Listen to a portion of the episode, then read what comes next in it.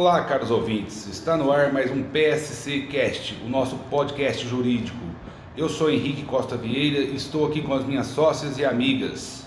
Olá, caros ouvintes. Eu sou Nayara Alves. Olá, pessoal. Eu sou Tatiana Biavati. Olá, sou Shirley Teodoro. Hoje nós vamos falar um pouquinho do que foi alterado com o projeto de lei 3267, que altera o Código de Trânsito Brasileiro e para que você, caro ouvinte, saiba exatamente quais são os seus deveres a partir da sanção deste projeto de lei. Como vocês devem ter percebido, nosso PSCast demorou um pouquinho mais para no ar este mês, mas tem um motivo. É, eu fui convidado para participar de uma live pelo presidente da OAB de Trânsito da 20 Subseção de Varginha, Dr. Kenneth Santos, que inclusive terá uma participação especial nessa, nesse nosso podcast hoje é, onde eu participei com o Dr. Danilo Oliveira, presidente da OAB, presidente da Comissão de Trânsito da OAB Bahia. Por isso postergamos um pouquinho este conteúdo para que pudéssemos trazer aqui o que foi discutido lá por mim. Então vamos lá. Especialmente de hoje, 25 de setembro, o Dia Nacional do Trânsito, e venho falar então é, dessa alteração é, substancial que houve no Código de Trânsito Brasileiro, né, que partiu do, do, projeto de lei 3267, essa PL aí, né, do, de autoria do Poder Executivo, é, de junho de 2019, que altera a Lei 9503, de 23 de setembro de 97, que instituiu o Código de Trânsito Brasileiro, que é de relatoria do deputado Juscelino Filho. Pois bem, gente, é, dia 24 de junho do corrente ano, é, o plenário da Câmara dos Deputados Federal aprovou esse, projeto de lei. A matéria, então, foi encaminhada a, para apreciação do Senado Federal, onde foi aprovada com emendas, né? Mas essas emendas não alteraram a essência da matéria, vamos dizer assim, porque essas emendas trouxeram até umas contribuições muito importantes até mesmo por aperfeiçoamento e para modernização da legislação de trânsito. Então, creio que essa modificação, como o doutor Danilo frisou no final aqui, que é uma das mais importantes, é, foi, que foi aprovada pelo Senado, foi estampado na emenda número 11. Essa emenda número 11, que incluiu esse artigo 312b no Código de Trânsito Brasileiro, para determinar que os crimes é, do esculpidos no parágrafo 3 do artigo 302 do Código de Trânsito Brasileiro, que trata do homicídio culposo, e no parágrafo 2 do artigo 303, que trata da lesão corporal culposa, é, não se aplica o disposto no, no inciso 1 do artigo 44 do Código Penal Brasileiro. É, esse artigo 44, inciso, inciso 1, permite a substituição dessa pena privativa de liberdade é, por restritivo direito. É, vamos fazer uma descrição aqui para vocês entenderem melhor o que, que se trata esses artigos 302, parágrafo 3 e o artigo 303, parágrafo 2 do Código de Trânsito Brasileiro. O artigo 302, como já dito, ele é praticar homicídio culposo. O que, é o homicídio culposo? Aquele sem intenção, na direção de veículo automotor. Já o seu parágrafo 3 fala o seguinte: se o agente é, conduz veículo automotor sob a influência de álcool ou qualquer outra substância psicoativa que determina dependência, a pena para esse crime é de reclusão de 5 anos a 8, 5 a 8 anos, dentre outras medidas, né? E já a prática de lesão corporal culposa, que está esculpida aí no artigo 303, parágrafo, no seu parágrafo 2 a pena desta modalidade criminosa é a privativa de liberdade também, de reclusão de 2 a 5 anos, sem prejuízo também de outras previstas nesse mesmo artigo. É, da mesma forma, o condutor que conduz o veículo com capacidade psicomotora alterada ou em razão de, de de influência de álcool ou de outra substância psicoativa que determine a, a, a dependência, né? E também a questão de, desse resultar uma lesão corporal de natureza grave e gravíssima. Pois bem, atualmente a legislação atual, a Lei 9.503, de 23 de setembro de, de 1997, que é o Código de Trânsito Brasileiro, é, permite essa substituição também conjuntamente com, com, o Código Penal Brasileiro, né, lá no seu artigo 44, inciso 1, inciso 1, é, permite que seja substituída essa pena restritiva de direito por um crime, quando o crime é de natureza culposa, né? É, que, é, que é, como eu disse aos senhores, com relação a, a sem intenção.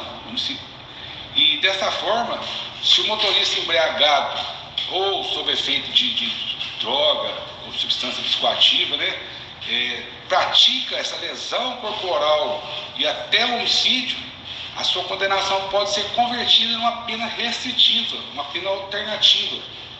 Entenderam? Então, é, o artigo 44 do Código Penal Brasileiro é, diz que as penas privativas de liberdade, restritivas de direito, perdão, é, são autônomas e substituem as privativas de liberdade.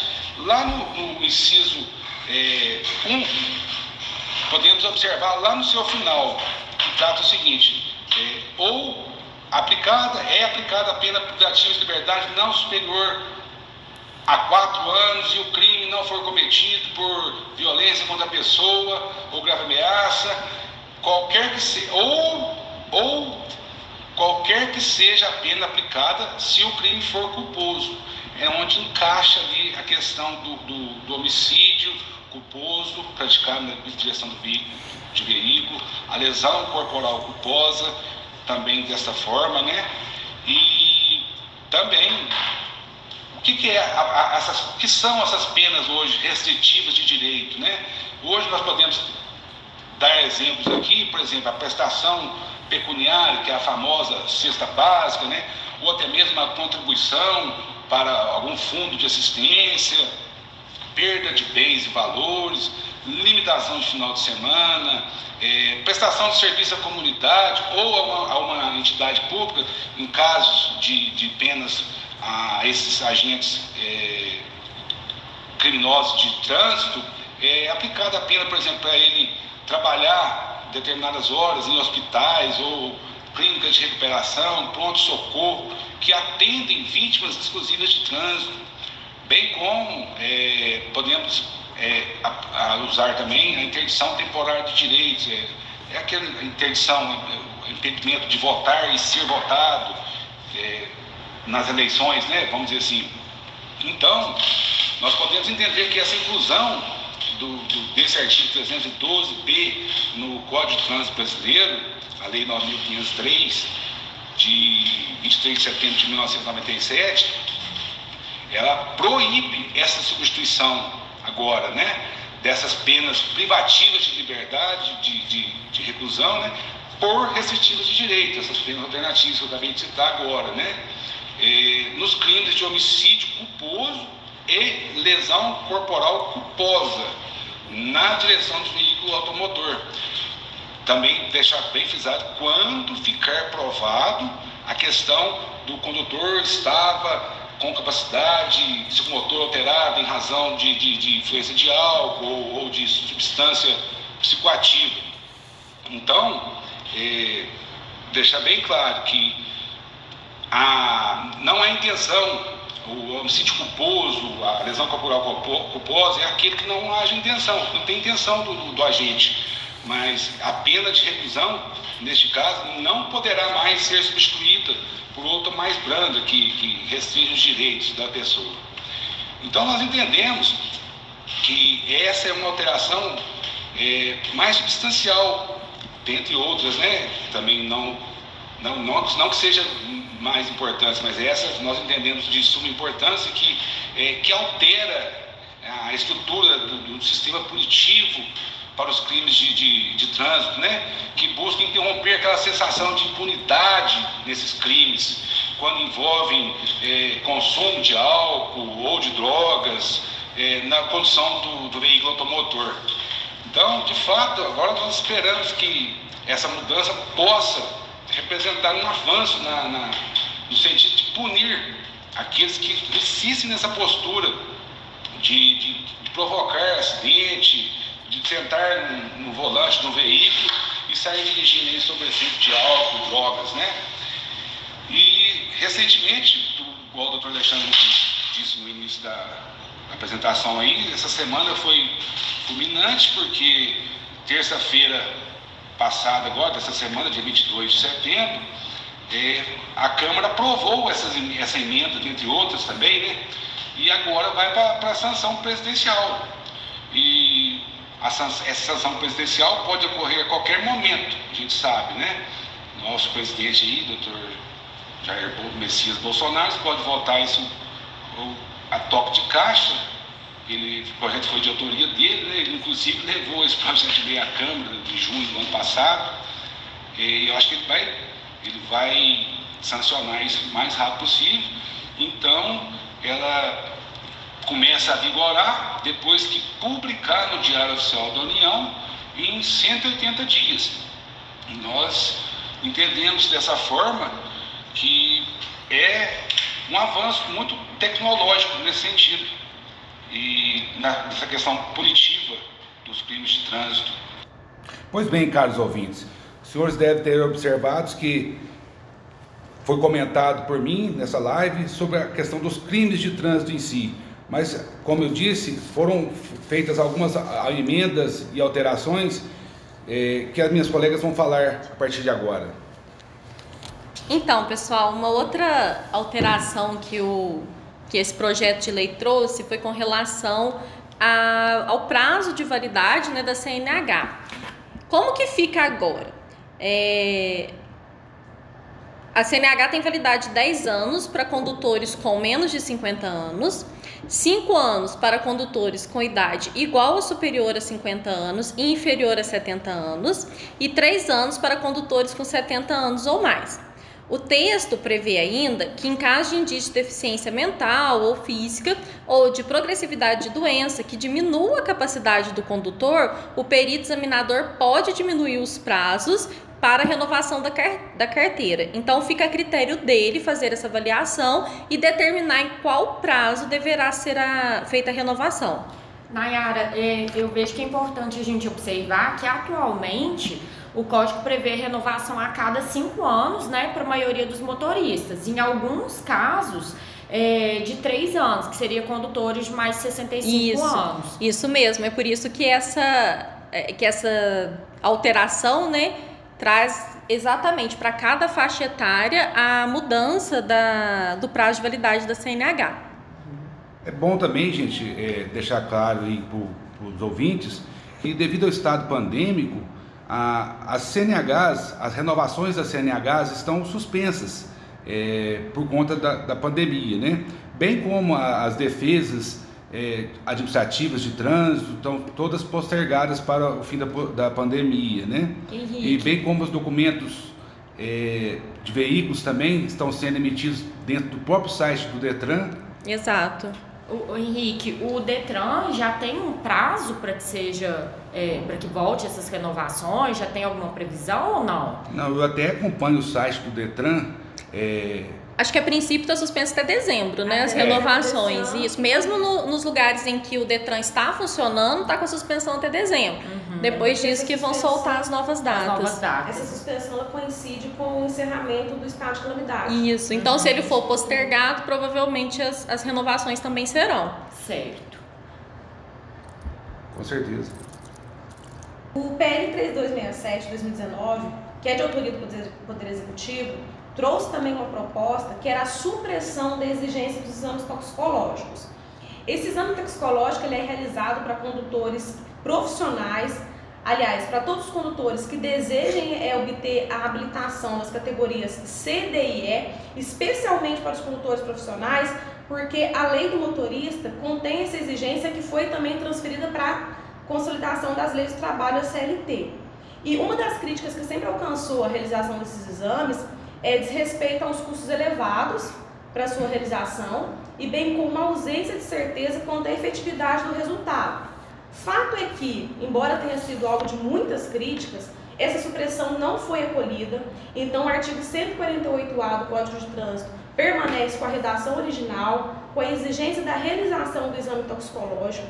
Esse exame que, se é obtido um resultado positivo, ou seja, a presença de substância psicoativa no organismo do motorista, exige que ele tenha suspensão da CNH por três meses, mas o resultado admite a contraprova. Então, se o motorista tem um resultado positivo, ele tem o direito de contraprova e de recurso. Caso permaneça esse resultado positivo, ele permanece com a CNH suspensa por três meses e só o levantamento dessa suspensão a partir da realização de um novo exame. Doutora Shirley, uma curiosidade. É, no caso de motorista profissional, é, a empresa é obrigada a pagar esse curso para ela, para a pessoa? Não há, até porque muitos motoristas atuam na condição de autônomo. Então a relação com a empresa ou a relação com o empregador, ela só exige, enquanto empregador, que ele é, exija do empregado a comprovação da realização do exame toxicológico. Essa previsão está na consolidação das leis de trabalho, ou seja, a empresa que admite o motorista profissional sem que haja a realização do exame, na verdade, ela está admitindo o motorista inabilitado. Entendi. É, atualmente também, os laboratórios, quando faz a coleta para o exame, eles coletam duas amostras que são identificadas né, como A e B, de acordo com o critério do laboratório, e é essa segunda amostra que vai servir como contraprova, eventualmente, se o motorista precisar. Então, ele tem que ficar atento a essas duas coletas. Pessoal, mas durante esse prazo aí de contraprova, a carteira já está suspensa, a habilitação está suspensa, já até que haja é, efetivo acolhimento da contraprova ou um acolhimento do recurso, o motorista está suspenso tá no direito de dirigir. Exato. Beleza, correto. Bom, pessoal, e eu vim trazer aqui para vocês mais duas é, alterações, né? É, que uma diz respeito ao uso do farol baixo, né? Da, da lei que ficou conhecida aí como a lei do farol ba baixo.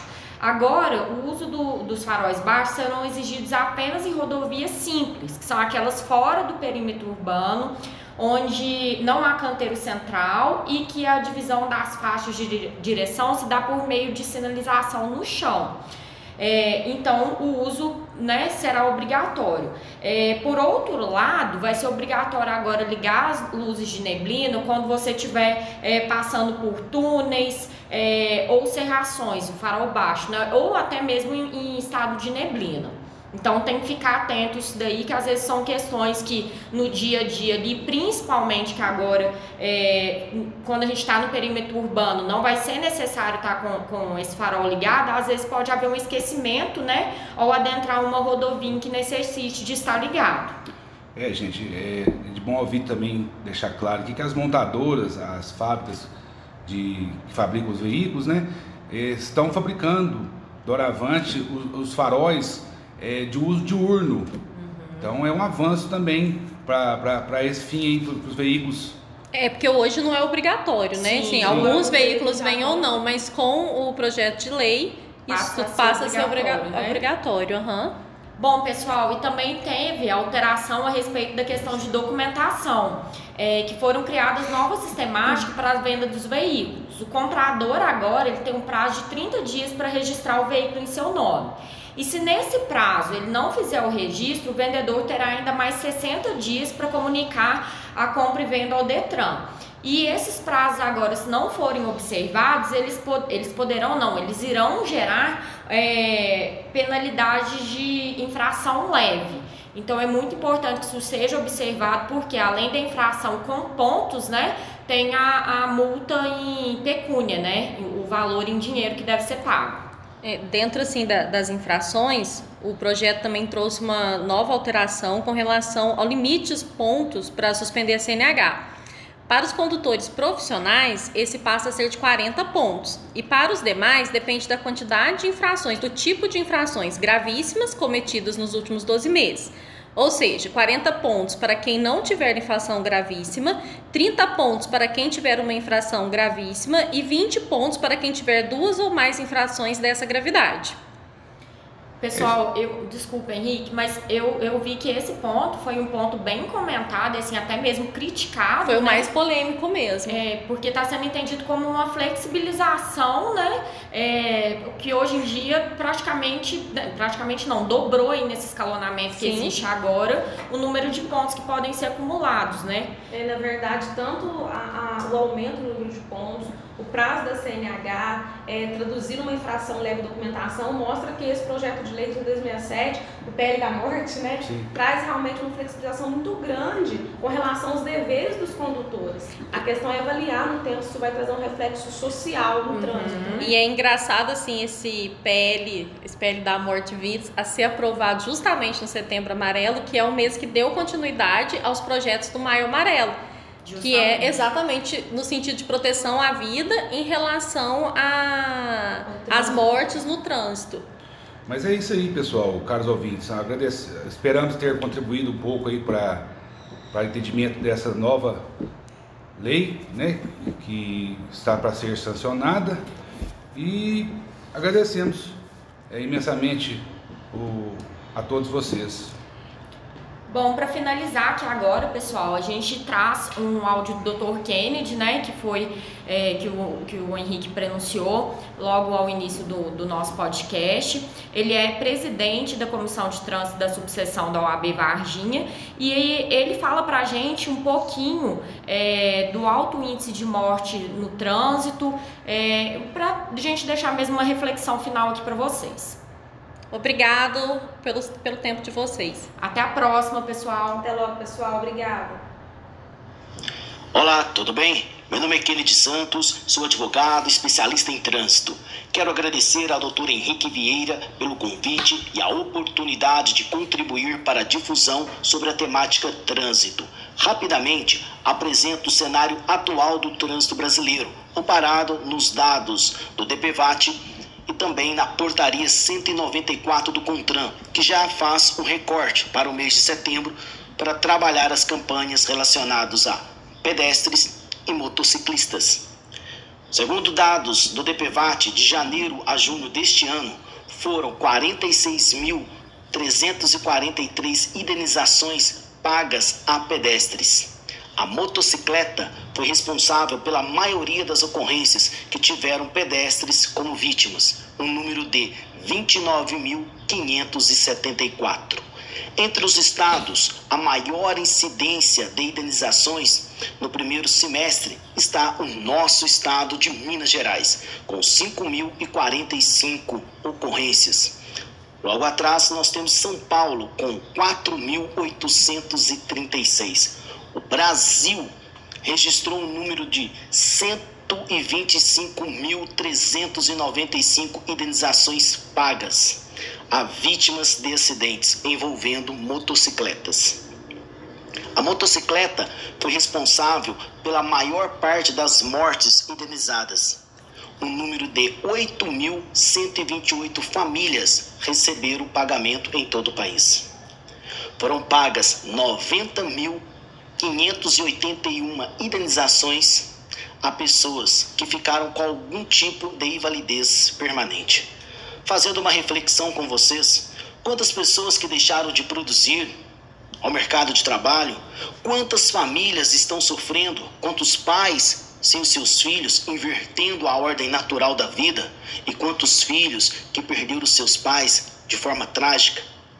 A tristeza de sair para trabalhar e não voltar para casa ou voltar em um veículo de uma porta só, denominado caixão. Diante desse cenário, nós temos a PL 3267 de 2019, que, que vem a ser aí a 39 alteração do Código de Trânsito Brasileiro, a Lei 9503, para alguns considerado até a PL da morte. Deixando isso de lado, neste mês de setembro, nós tivemos várias ações realizadas com o objetivo de conscientiz- conscientizar os usuários do trânsito. Quero aqui suprimir o termo usuário e inserir cidadão, pois o trânsito é vida e vida está em completa mudança e precisamos ter uma mudança de comportamento para garantirmos um trânsito seguro para todos. Fica aqui a minha contribuição, os meus agradecimentos ao Dr. Henrique e à banca Chalfun Advogados. Muito obrigado.